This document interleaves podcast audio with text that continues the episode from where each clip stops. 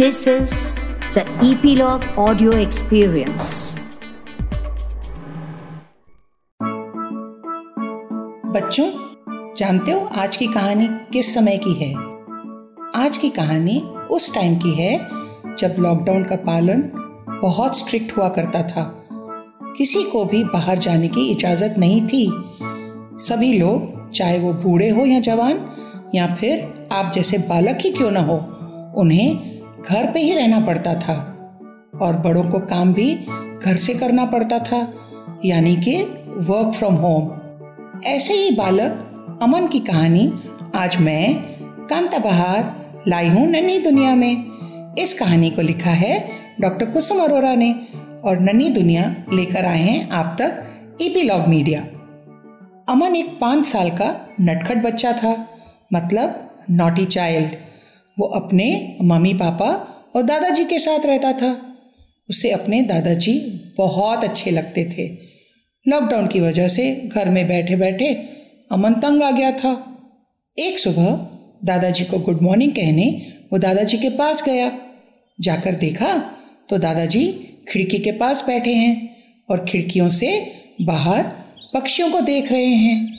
दादाजी ने अपना आशीर्वाद दिया और बोले, अमन तुम्हें पता है, पक्षियों को प्रकृति का, यानी नेचर का ज्ञान हमसे कहीं ज़्यादा होता है।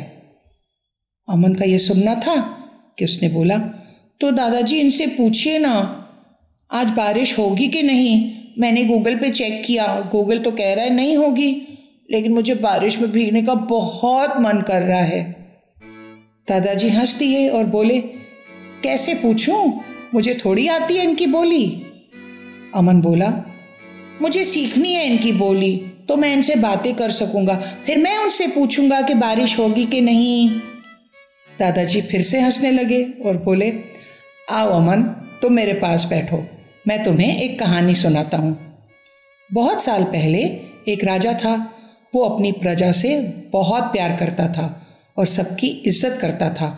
पर उसके राज्य में बहुत तूफ़ान आते थे। इतने तूफ़ान आते थे कि उसकी फ़सलों का काफ़ी नुकसान हो जाता था। एक दिन उस राज्य में एक साधु आया। राजा ने साधु का मान सम्मान किया। साधु ने राजा को बताया कि पक्षी जो होते हैं, उन्हें सब तूफ़ान या भूकंप इन सब का पहले पता लग जाता है। इसीलिए पक्षियों को ध्यान से देखो तो तुम्हें भी तूफ़ान के आने की सूचना पहले से ही मिल जाएगी। अमन का ये सुनना था कि वो बोला दादाजी, आपको पता है, अब गूगल बता देता है ये सब कुछ। दादाजी बोले, तब गूगल नहीं था। अमन फिर मचल उठा अच्छा दादाजी, आगे बताइए ना क्या हुआ? दादाजी ने आगे बताया कि वो राजा रोज पक्षियों को ध्यान से देखता था और उसे अपने राज्य में ढिंडोरा पिटवा दिया कि यदि कोई भी राजा को पक्षियों की भाषा सिखाने वाले के बारे में बताएगा तो उसे इनाम मिलेगा। ऐसे काफ़ी दिन बीत गए। फिर एक दिन उसके राज्य में एक बूढ़ा फकीर आया।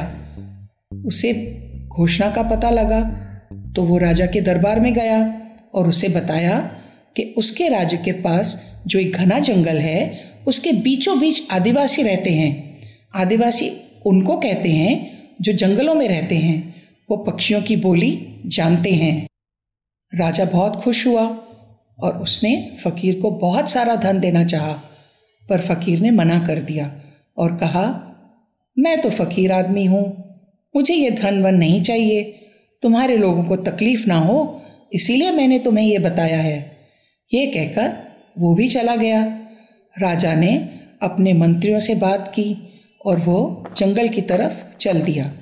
जब राजा जंगल के बीचों बीच पहुँचा तो उसे आदिवासी मिले। हाँ हाँ मैं समझ गया, अमन बोला। उसने पक्षियों की बोली सीख ली और वो खुश रहा। दादाजी ने कहा, अमन, कोई भी कहानी सुनते हैं तो ध्यान से सुनते हैं। जाओ, तुम पहले मेरे लिए एक पानी का ग्लास लेकर आओ, बाकी की कहानी फिर सुनाऊँगा। अमन भागा भागा गया और दादाजी के लिए पानी लेकर आया। फिर उन्होंने कहा कि उन आदिवासियों ने उन्हें बताया कि उनके बीच सिर्फ़ एक आदमी होता है जो पक्षियों की भाषा बोलता है और उसे कड़े नियमों का, यानी कड़े रूल्स और रेगुलेशंस का पालन करना पड़ता है। वो पक्षियों को दिए हुए पानी में से ही पानी पीता है और उन्हीं के साथ दाना खाता है तथा उन्हीं के समान पेड़ पर रहता है। राजा कुछ हैरान हो गया और क्योंकि ये सब करना बहुत मुश्किल था उसने पूछा कि कितनी देर लगेगी पक्षियों की भाषा सीखने में? उसे बताया गया कि कम से कम पाँच साल। राजा ने आदिवासियों को धन्यवाद कहा और उन्हें बताया कि वह उन्हें बहुत सारी चीज़ें देंगे यदि वे पक्षियों की बोली सिखा दें तो। आदिवासी तैयार हो गया। तो राजा पाँच साल तक वहाँ रहा और उसने खूब मन लगाकर वहाँ पक्षियों की भाषा सीख ली। फिर वो अपने राज्य वापस आ गया और तूफ़ान आने से पहले ही चेतावनी देकर काफ़ी जान माल की रक्षा उसने की मतलब काफ़ी लोगों को बचा लिया। फिर अमन बोला अच्छा फिर राजा मर गया तो क्या हुआ दादाजी? दादाजी ने कहा कि फिर कोई पक्षी की भाषा सीखने नहीं गया, क्योंकि ये बहुत मुश्किल काम था। इसीलिए तो हमने गूगल बनाया है, एक मिनट में सब जान लेते हैं। अमन बोला, दादा ने आगे बताया, पर अभी भी तुर्की में एक गाँव है जहाँ बहुत पहाड़ हैं, वहाँ बहुत कम लोग रहते हैं, ज़्यादातर लोग वहाँ पर जानवर पालते हैं, और वहाँ के लोग जब भी कोई दूर होते हैं तो सीटी बजाकर बात करते हैं। हैं? दादाजी, सीटी से? अमन चकित, यानी सरप्राइज़ होकर बोला दादाजी ने कहा कि उनकी सीटी कई तरह की होती हैं और उनकी इस सीटी की भाषा को कुश्तली कहते हैं। इसमें उनकी भाषा के सारे व्यंजन हैं मतलब सारे अल्फ़ाबेट्स हैं और सीटी में वे सारी बात कर लेते हैं। उन्हें न फ़ोन की ज़रूरत है और ना ही कनेक्शन की, क्योंकि पहाड़ों के कारण वहाँ बहुत शांति है और सीटी की आवाज़ दूर दूर तक सुनाई देती है। दादाजी बोले, यह तो खासियत है सीटी की, बहुत दूर तक जाती है इसकी आवाज़। अमन ने पूछा, कितनी दूर तक जाती है दादाजी? बहुत दूर तक, कह तो रहा हूँ। और पहाड़ों के एकांत में बहुत क्लियरली सुनाई देती है, बहुत साफ़ सुनाई देती है। अब अमन जो था नटकट तो था ही। उसने कहा, मैं भी सीटी बजाना सीखूँगा।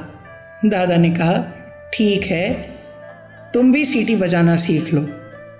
अमन अपने होठों को गोल करके सीटी बजाता हुआ, भागता हुआ अपनी मम्मी के पास दौड़ गया और बोला, इतनी सारी नई बातें बतानी है मम्मा आपको?